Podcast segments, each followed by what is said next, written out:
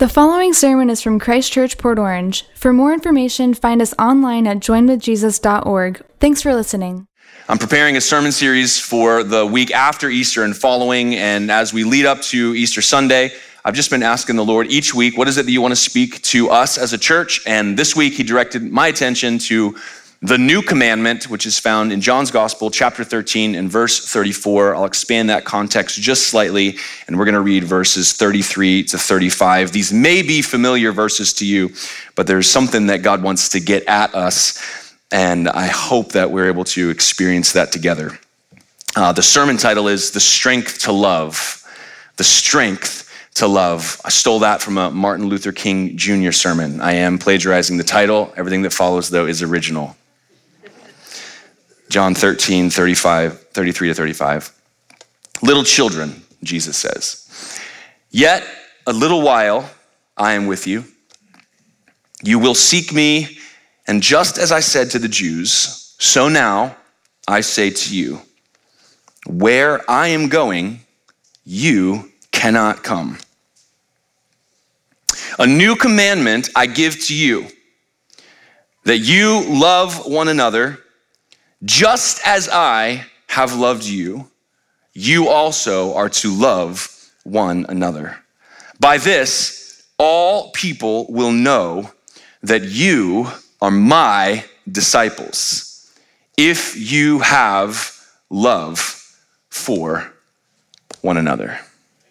Now, these are powerful words and these are words that have been treasured by the Church of Jesus for a couple thousand years and have shaped the way many people look at the calling of Christ in our relationship. But it's, I'd say, nearly impossible to connect with the, the scope of the moment that Jesus spoke these words in. It's near to impossible for us to experience the tension of what the disciples were experiencing, specifically for what they were about to understand, but what Jesus knew. It's even harder to grasp what the requirements and implications of these words are, and particularly this new command. And it had me thinking how life is like a series of life altering events. You know, a lot of our life just, our memory just kind of disappears into vagary. You know, we have like, you think about the year 2017 and if nothing particularly meaningful happened in 2017, if it was just a normal year for you, you may have a hard time remembering one particular event in 2017 without really scratching your head. You know what I'm talking about? But some of you turned 50 in 2017, and some of you lost a loved one in 2017, and some of you um, won the lottery in 2017. Some of you watching online, I don't know something notable happened and you go 2017 and i have years like that in my life where i can say this was a year where everything changed. And sometimes the very moment of that change happens with a lot of anticipation. Um, graduation is coming. You know it's coming. And when it comes it is going to now usher you into a new season right? Uh, the birth of a child maybe your first child. Uh, you kind of know it's coming right? You have a little bit of time to prepare and there's these moments that become pivot points in life. And sometimes those moments, we don't even know they're happening. Do you know what I'm talking about? The, the day I met my wife is one of those days for me. If you ever get to hear the story, um, so Tiffany and I met, and when we met, it was nothing special at all on the outside. So we had a mutual friend. My, one of my best friends growing up was uh, his aunt, who was very close to his neighbors with Tiffany. And so he visited his aunt regularly, and they literally grew up together, and he and I grew up together, but we never met, Tiffany and I. And so one fateful summer, when I was 18 and she was 17, our mutual friend invited me to join him house sitting in Tiffany's neighborhood for a friend of his, and he didn't have a car, and so I drove him up there. And so here we are just having uh, a Friday like any other Friday, sitting in some dude's house in Argyle Forest, Orange Park, Jacksonville, Florida. And there we are, with assuming nothing, expecting nothing. Now, I was in this, I had just gotten really serious with my walk with the Lord. And so I, I was a little girl crazy before that. I was always trying to get attention from, from girls. I was always super flirty and trying to make, trying to make everybody laugh. I got friend zoned most of the time. And uh, so, so I, I was like in this season where I was like trying to just be like head in the word, heart after God. I don't want to be distracted. And so like I was like purposely paying zero attention to pretty girls. Now Tiffany walked in the room and I was a little annoyed and my buddy was like, "Let me call my friend over." And I'm thinking, "Oh great, he's going to be just like, you know, whatever after this girl and it's going to ruin our whole thing." I have my mindset on what this is going to look like and of course they were like brother and sister and so she she comes in and of course I notice she's beautiful, obviously, which makes her threat level midnight. And so I, I got my head in a theological book and I'm trying to be real serious. I remember her walking in and, and I'm just like, oh, great, you know, like perfect. Like, what a distraction this is. And so I'm just like, hey, how's it going? Head down in the book. And it was a moment um, that could have turned, she could have walked into me like, oh, that guy's a jerk and this doesn't sound like fun, so I'm gonna leave. And that could have been the end uh, of my life as I now know it, right? And yet something happened there, innocuous as that moment was, that literally changed the course of our lives forever. And we live our, our lives in days that have the potential of being that kind of moment. Do you realize that? Sometimes these things change in beautiful ways, like meeting your spouse. Sometimes they come after you start to feel a weird pain and you go to the doctor and it's a diagnosis and your life is now on a totally different course than you ever imagined. And so a day like today, a day like any other day, can become a moment when everything changes for you. Now, God knows, but we do not. And so this moment was one of those moments for the disciples. They are They've been following Jesus for three years. They're, they're in Jerusalem, which was a scary place for them to be because the religious elite were after them. They wanted to stop Jesus. They wanted to arrest him, ultimately to, to kill him. He knew that. Disciples were a little spooked, but they're in Jerusalem keeping the feast together. They're at this Passover, and Jesus is talking weird. He's saying stuff he normally doesn't say. He's doing things he normally doesn't do. And in this setting, the disciples are trying to understand what about this kind of innocuous moment is so ominous. And so it's in this setting that Jesus utters these words. He says, Little children. And I love that Jesus called the disciples little children. Like he's 33. Peter's probably 50 at this point my little children. Can you imagine? My precious little ones. Little children, yet I am with you a little while. You will seek me, and just as I said to the Jews, and so now I say to you, where I'm going, you cannot come. This is Jesus speaking about what he knows is about to happen and where the disciples are going to find themselves only hours from now. Everything changes, and they are separated. And so it's with that knowledge that Jesus speaks, verse 34 A new commandment I give to you that you love one another. Now, if you've been paying attention, Jesus has been talking a lot about loving one another. It doesn't sound specifically like a new commandment. Any of you wonder, ever read that and go, how, how, how, is this new exactly? Didn't you say in Matthew 22 and 39 that the greatest commandment was to love the Lord your God with all of your heart and soul and mind and strength? And the second was like it, to love your neighbor as yourself? And didn't we talk a lot about, well, then who is my neighbor? And then what love looks like and how it should be indiscriminate? And haven't we been talking about what the kingdom of heaven looks like? And it's all about love for a neighbor. It is all about laying down your life for other people. Like that's like Jesus' main bread and butter. And yet here he's saying, a new commandment I say to you. And when you say new, Jesus says new, this is getting everybody's attention.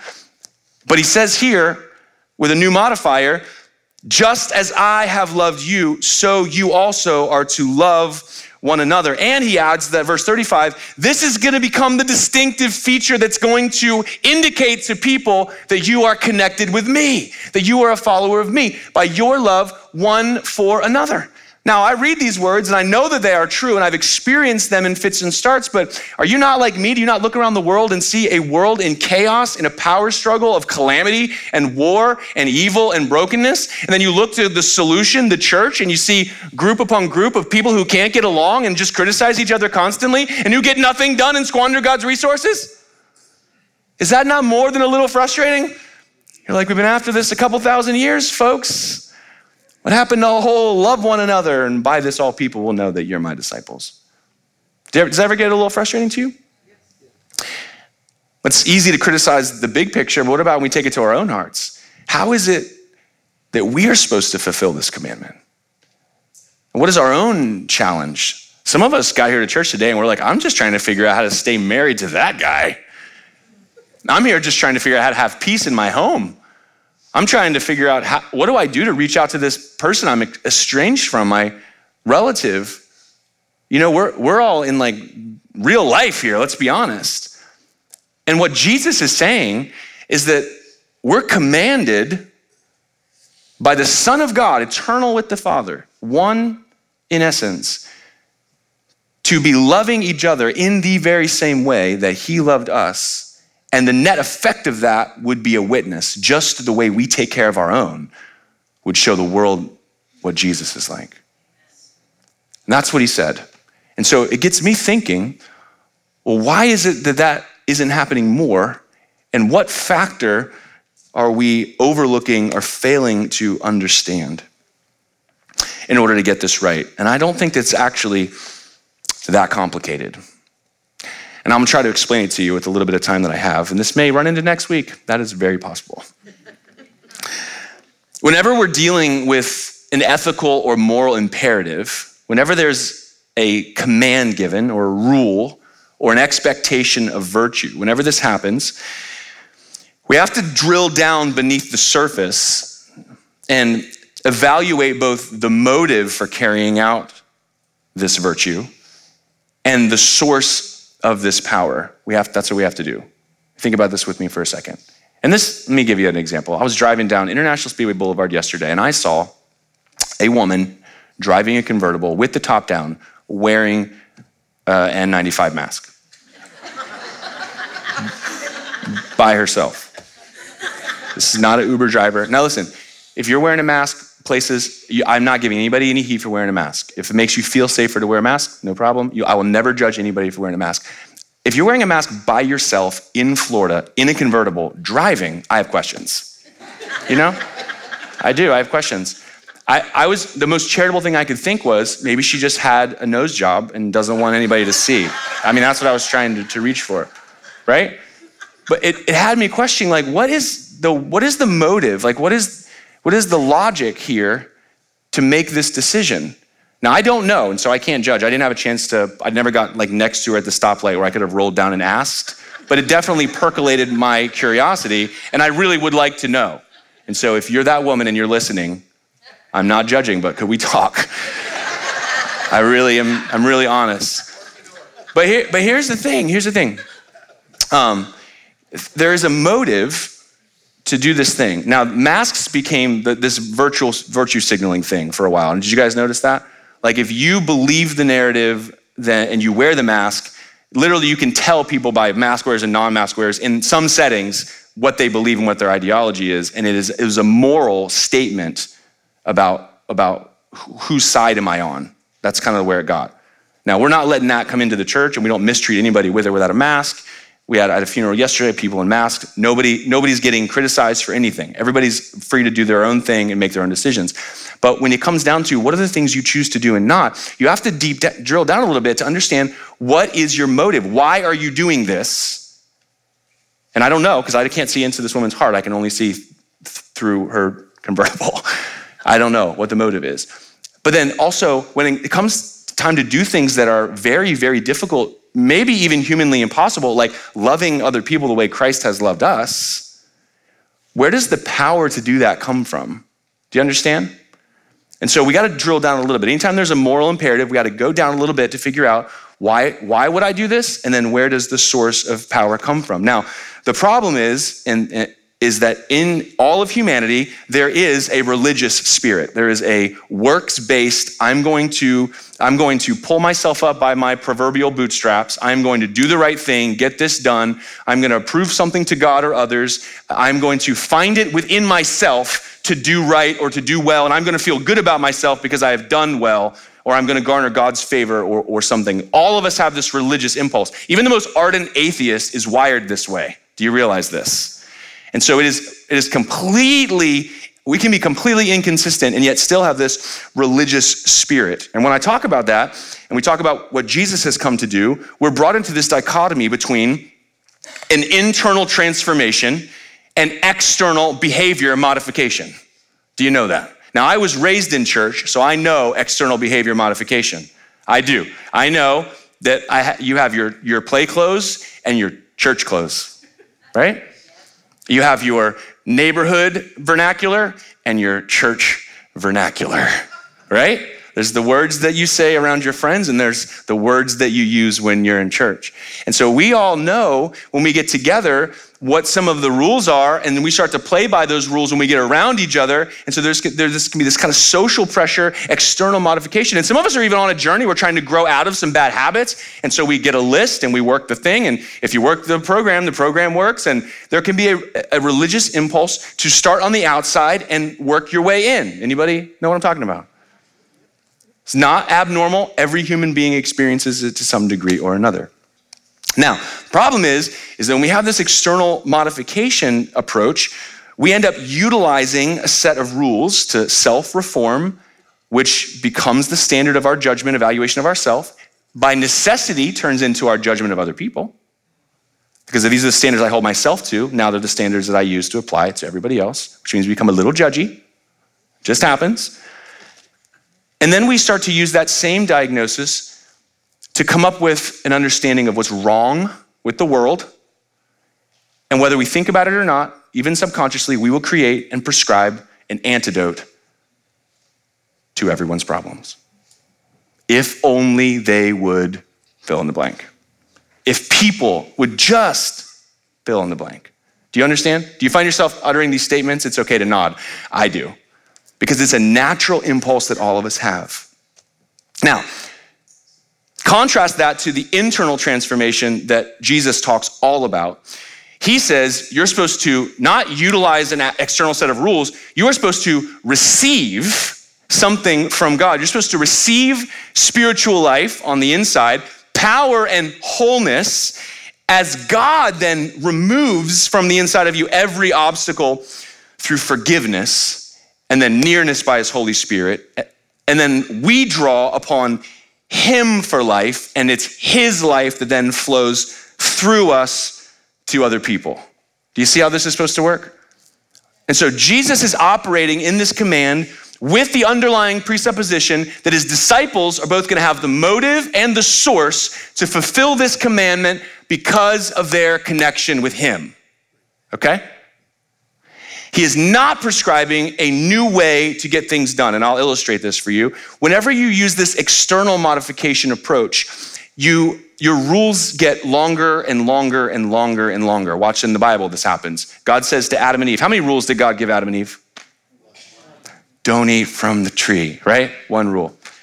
And so they obviously failed at that and then ushered the world into darkness and Cain and Abel. And by the time you get to Noah, all knowledge of God is lost and the world is a terrible, terrible place where people are doing all sorts of terrible things, but there's no laws. And so, how do you know what's illegal, immoral, or wrong when there is no law? But when God reinstitutes after this judgment, it reinstitutes, it's calling for Adam and Eve on Noah. Well, now we get a couple new laws. Now we're getting here's what you're supposed to be doing, and also you can't take a human life, and also you can eat meat, and also. And so you end up with a a larger list. And then you get into God leading his people through the wilderness. And how many commandments do we get? 10. It's not a trick question. There's, there's, there's no 11 year olds in here to answer quickly. Uh, 10 commandments. And then what happens in the rest of the Torah?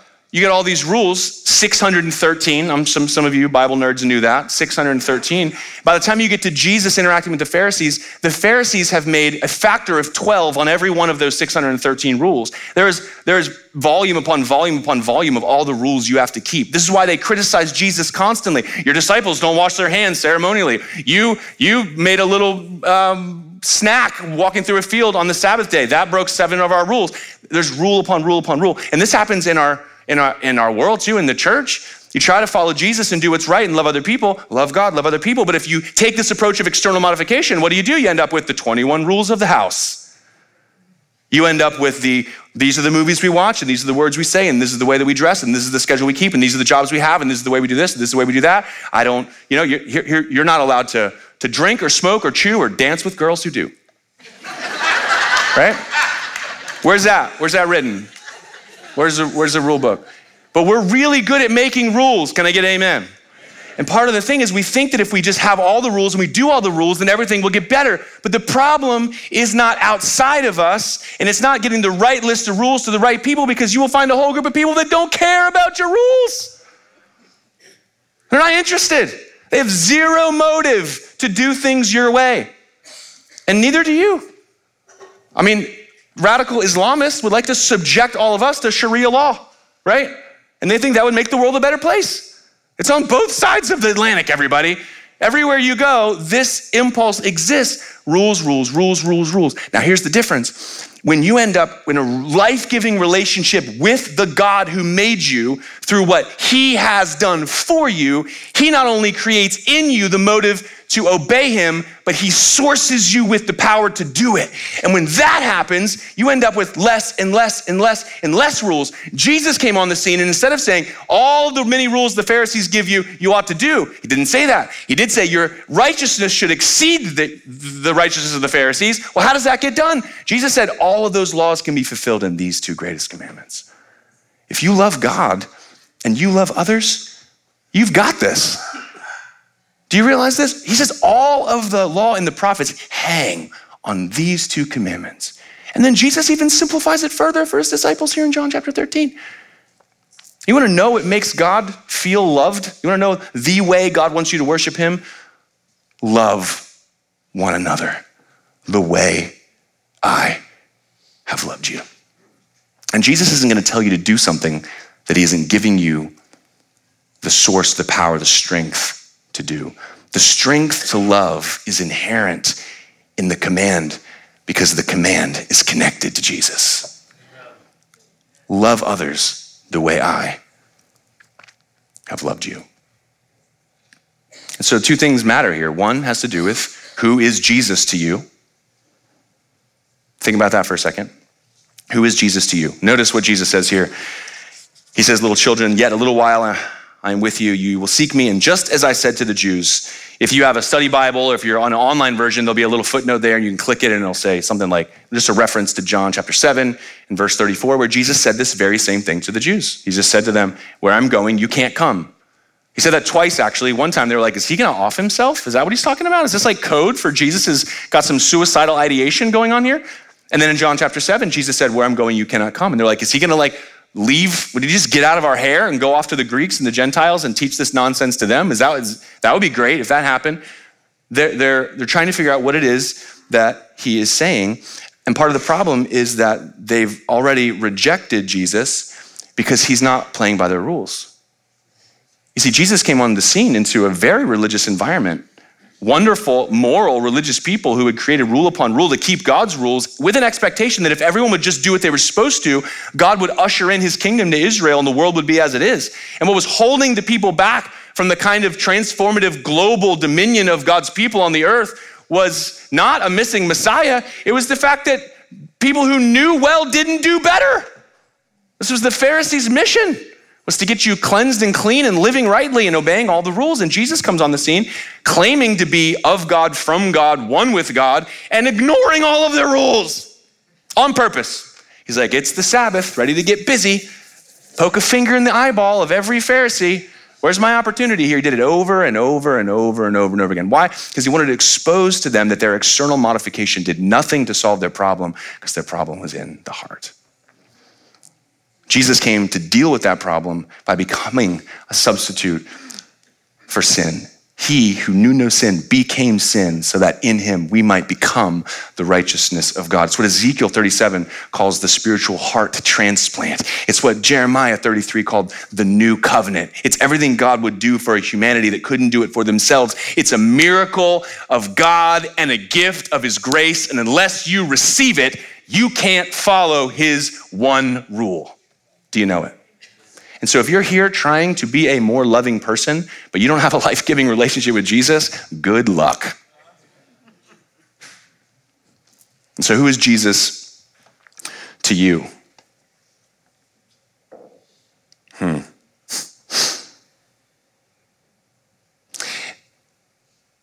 Present day Christians who have this religious spirit, I believe, have a Jesus of their own making.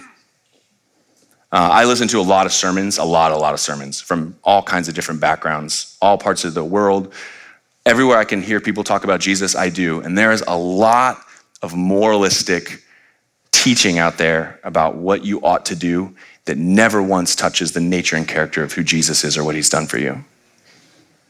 And the implicit promise is that if you will just do what you're told, your life will get better And mostly that's it. Actually, a lot of Christian teaching doesn't have any eyes beyond anything but your improved marriage and finances and parenting, and ultimately you having the most blessed life you can find. And if we just break it down into a handful of helpful rules, and of course, those rules get bigger and bigger and bigger. And oftentimes, when I hear them talk about Jesus, I'm like, I don't know that Jesus. That Jesus doesn't sound like the Jesus that I know, the Jesus that I read. And I wonder how many of us have a Jesus of our own making a Jesus that fits the stereotype of what we think people should be like. Obviously, when we create rules to make things better, we typically create w- rules that work really well for us. Do you know that? I don't have a temper at all. Like, you can't get me mad. If you find me mad, something really bad has happened. You can say anything to me. I don't go off the handle. I don't yell and scream at people. I don't have a bad temper at all. It would be very easy for me to say, you know what the problem in this world is? Angry people with no self control. And what I'm saying is, is if people could just be more like me, the world would be better. Some of you are like, no, we need principled people that take a stand and speak truth to power. Like, oh, really? Is that what we need? Mm.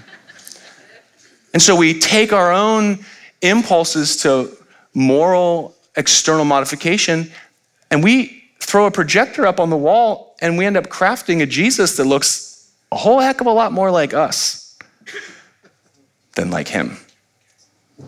And that Jesus of our own making doesn't have the power to fuel the love that God has called us to live with. And I believe that's the love that actually will transform our marriages, our families, our churches, our communities, and the world. It's time for us to get our eyes off of ourselves and our best attempts at cleaning up our mess and doing better and making things right and getting and getting the, the, the, the, good marriage and the right family and the kids off to college and faithful and with their children and the legacy and the retirement and get our eyes onto the world's actual problem is that is we all need what only God can do for us. And he's done for it. He's done it for us in the person of Jesus. And this is what the scriptures have always used. I mean, this is always the model. Here's a couple of examples. Galatians 5, 18, 26. You guys know this because the fruit of the Spirit is listed there, right? The fruit of the Spirit is love, joy, peace, patience, kindness, goodness, faithfulness. Fruit of the Spirit is not a coconut. The kids all know this, all right? You might as well, I mean, the kids know this, but you know that verse starts with a but? Ever notice that? But the fruit of the Spirit? It's conversed with something else. Look back to verse uh, 18. There's another but there, actually. But if you are led by the Spirit, you are not under the law. So it's not about you law keeping, it's about you having a life giving relationship with God and following the Holy Spirit. He leads you in the way you ought to go. Now, the works of the flesh are evident sexual immorality impurity, sensuality, idolatry, sorcery, enmity, strife, jealousy, fits of anger, rivalries, dissensions, divisions, envy, drunkenness, orgies, and things like these. This is all the stuff that just comes naturally out of people when there's no restraint. You guys realize this, right? This is just what's in the heart of humanity. This is not a list of the bad people and you're on the good people. Aren't you glad you're like, uh, most of the things on that list I do not do? If that was your response, you missed the point. I warn you, as I warned you before, that those who do such things will not inherit the kingdom of God. But listen, the fruit of the Spirit, that connection we have through Jesus, where we have a source from Him to obey, when we can focus that source on simply treating the person in front of us the way He has treated us, that's it. One rule. Look what flows out of that heart. The fruit of the Spirit is love, joy, peace, patience, kindness, goodness, faithfulness, gentleness, self control. Against such things, there is no law. You don't need any restraining factors, external restraining rules, negative commandments, if you are simply being led by the Spirit and loving the person in front of you, sourced by Jesus with love as your motive. Do you see that? Do you see the simplicity of that? What ought I to do? What does love require of you? and Jesus gives you the strength to love. Hmm. The Jews uh, rejected Jesus. And maybe some of you are here and you're not Christians, or you're listening and you're not a Christian. Maybe you're just like, eh, Jesus, nice guy, teacher, maybe, historical figure, possibly, maybe a myth for weak minded people to have something to cling to. The Jews totally rejected Jesus. Jesus says to his disciples, I said I was going away. Same thing I said to the Jews. And where I'm going, you can't come. If you go back to chapter seven, and you should read chapter seven, Go back and read chapter 7 this week. That's my, that's my challenge to you. Go back and read chapter 7. Um, Jesus said this to the Jews, and they said, first off, they were like, well, is he going to get out of our hair? Is he going to the Greeks? I don't know. But then the focus of chapter 7 and the end of chapter 7 comes down to the fact that Jesus can't be the Messiah because he's from Galilee. That was their conclusion. And here's the, here's the ridiculous thing about judgmental religious people is that once you've rejected something, there is no convincing you of anything else. You are already convinced and you have it in your mind the way that it is. And here, ah, ah, ah, even, even if you read chapter seven, he, the Jews send someone to arrest Jesus. The officers get there. Jesus is preaching, Come to me, all you who are weary and heavy laden, and I will give you rest. And he's saying all these amazing things, and they don't arrest him. They come back, and the, the Jews are like, Where's Jesus? And they're like, You should have heard what he was saying. He was like speaking with power and authority. He was epic. They're like, What? You didn't bring him back? No. And then Nicodemus kind of speaks up, and he's like, I mean, could this be the one? No, can't be the one. He's from Galilee. The Messiah doesn't come from Galilee. End of story. Do you see this? This religious impulse shuts out what God has actually said. And in chapter 7, Jesus doesn't show them his birth certificate. If you read the Bible, you know that Jesus was born in Bethlehem, escaped to Egypt, and then raised in Galilee of Nazareth. He is Jesus of Nazareth, the Nazarene. There's denominations named after the small town he grew up in. Do you realize this? It was the fulfillment of Micah 5 2, Hosea 11 1, Isaiah 9. It's everywhere. Where Jesus came from was exactly what the Old Testament prophets prophesied. Do you see this? If Jesus wanted to prove to somebody who he was, why didn't he go, Bethlehem, Egypt, Galilee, read and weep, boys? Right? But that's not what he did. He didn't have to. And here's why self assured people don't have to prove anything to anybody. Religious people, on the other hand, woo! Let me show you all the ways I'm better than you. Thin skinned people, insecure, broken, propping up their value with all of their external behaviors, all the ways they do all the right things, and we're trying so hard. Every religious person is about to pop all the time. Do you realize this? They will literally go off on you if you just press the wrong button. Jesus didn't feel the need ever. He said, he said what God sent him to say. He invited everybody to come to him. He didn't harp on people. I mean, that chapter seven, you know that story about Jesus and the woman caught in adultery? You know the story where the woman's brought in front of Jesus, naked or with a blanket over or something. This woman's caught in adultery. The law says she should be stoned. What do you say? One of the most epic kind of tests of Jesus. You know, that story probably wasn't written by John. And that story sat alone as a little fragment of a story. We don't even know who wrote it, and it floated around all the churches. And it was preached on. And sometime in the early part of church history, when they were compiling the canon of Scripture, they just decided to stick it right here in John chapter 7 verse 53 into 811. Did you know that? There's, there's notes in there. People tell you the Bible's full of inconsistencies and errors. It's not reliable. And I'm like, every time that there's like even a minor adjustment, there's like a whole footnote about it. But you know, when it was put into John's gospel, it was put right there because it demonstrated what Jesus was like. He wasn't thin skinned, he wasn't trying to prove anything to anybody. And he didn't expect anybody to do anything other than to reflect the brokenness on the inside of them. And so he saw this woman caught in adultery, and he didn't come to her with a rule or punishment or a penalty. He came to her with forgiveness. He came to her with power to find wholeness, to stop pursuing life in places that were destructive to be welcomed into a loving relationship with God, to be valued as a human. And when he did that, everybody dropped their rocks and walked off because of who he was. And when you experience a life giving relationship with Jesus, these two things happen. The first is all of your insecurities disappear, all of your shame falls off, all of your effort to look good or to be good enough or to fit in or to find a place. Falls off like shackles and you're free. And you find, your stand, you find yourself standing before God, valued for who you are, not judged for what you've done. You find yourself adored, precious. And you find a God that wants to live in you and walk with you and lead you in ways that are life giving to you and change the world. And Jesus plans to take this individual relationship and put people together that have an example to look to of how we ought to treat one another. And can you imagine? Forget, forget the world. Forget that everybody else for a second. If just the people who say, I'm with Jesus. If we woke up every day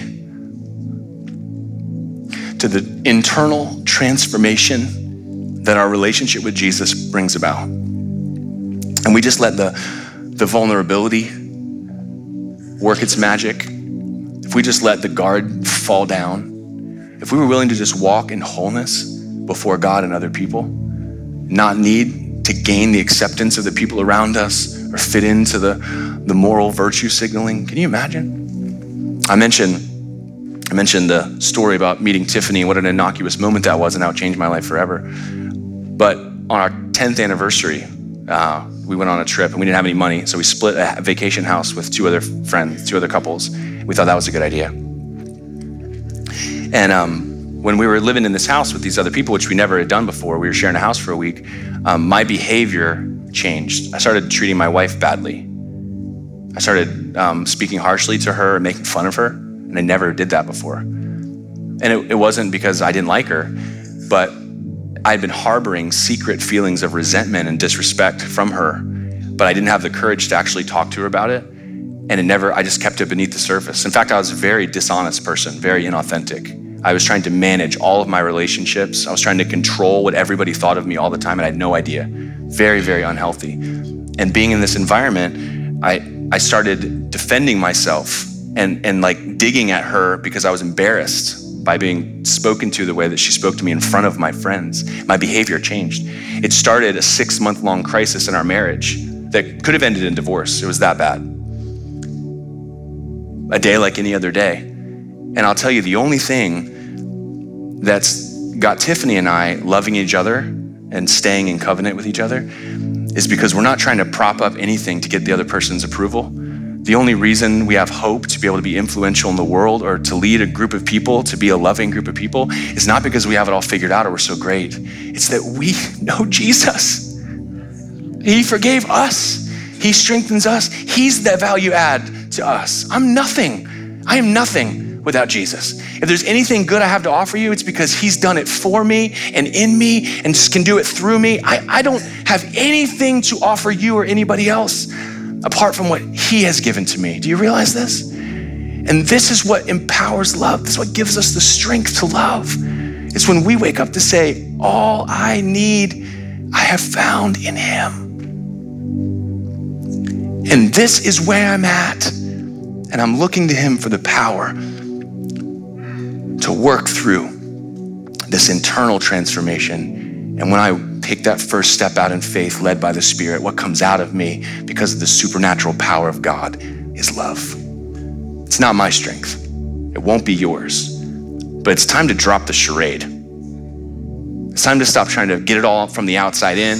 It's time to stop with all the rules and all the new things and all the ways we do things and try to find your people that have your set of rules and do things just the way you want to do, feel good about yourselves, and make zero difference to the world. Brothers and sisters, I'm convinced that if we would take this seriously and if we would lean into our personal relationship with Jesus, if we would come before Him all out there completely exposed and experience the love and acceptance and forgiveness and power, we would walk every day with the strength to love the person in front of us. Unafraid. Unafraid of what they say, what they think, whether we're loved, accepted, celebrated. And if we can do that together, that will be a light in a dark place and maybe the start of something great. I've taken up all the time we have, brothers and sisters, and there are dozens and dozens of energetic children ready to be released to their wonderful parents. And, um, and I have a lot more to say, and so uh, we'll, we'll resume next Sunday back in John chapter 13 but I want to pray for you. And I want to pray specifically if you're here and you just know I don't have a relationship with Jesus. I'm just not a Jesus follower. I'm in church for these six reasons. I'm glad the church didn't fall down, lightning didn't strike it, didn't catch fire when I walked in. If that's you, um, this is for you. Uh, every single one of us who are Jesus followers, it's just because we recognize the need in us and we receive God's gracious gift. And that gift is being offered to you today. And it's as simple as saying, I'll take it. Yes, please.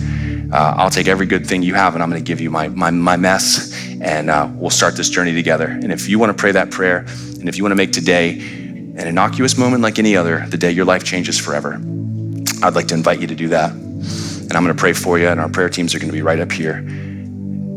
Uh, don't don't leave with anything that you wish you didn't have. Don't leave don't don't leave here with your baggage, brothers and sisters. This is a beautiful place for you to leave your baggage with Jesus and pick up uh, the light yoke of following Him. Amen. Father God, I thank you for the miraculous work that you do on the inside of us. Lord, all of us are just broken people. We're broken in different ways and have different experiences, uh, but all of us need your forgiveness and love and acceptance. And it's the only thing that truly makes us whole and gives us the strength to obey you and to follow after you. And so, Lord, I just pray for myself and for my friends, Lord, that we would come more and more every single day as we know you better to experience your love for us and then to be a conduit of love to other people. God, I pray that you would make us into a church so loving, so humble, and so service oriented, Lord, that it would just be, it would be a, a shock to people outside of the kingdom of heaven, and it would be an irresistible light, and you would attract people into your family. God, I know that it transforms marriages and transforms families and transforms uh, difficult situations. But Lord, we mostly want you. And so I just pray specifically for anybody who's here this morning who's never made the conscious choice and enacted their ability to believe and trust and have faith, to put their uh, soul into your care and to receive your forgiveness and to become one of your children. I pray right now, God, as their heart is thumping in their chest and they know this is what they need to do, that they would not pass this opportunity, but that they would march up here to the front of this room give their life to you and let this be the moment everything changed for them. God, do your work. Thank you that you never leave us or forsake us. Holy Spirit, we commit these words to your work in our hearts. Lead us specifically and individually. Uh, bring about the fruit that you want to in each of our lives. We expect that you will. We thank you for it in Jesus' mighty name. And all God's people said, Amen. Amen. God bless you guys. Thank you so much for being here this morning. Do not hesitate. Come on down here. Let us pray for you if that's you.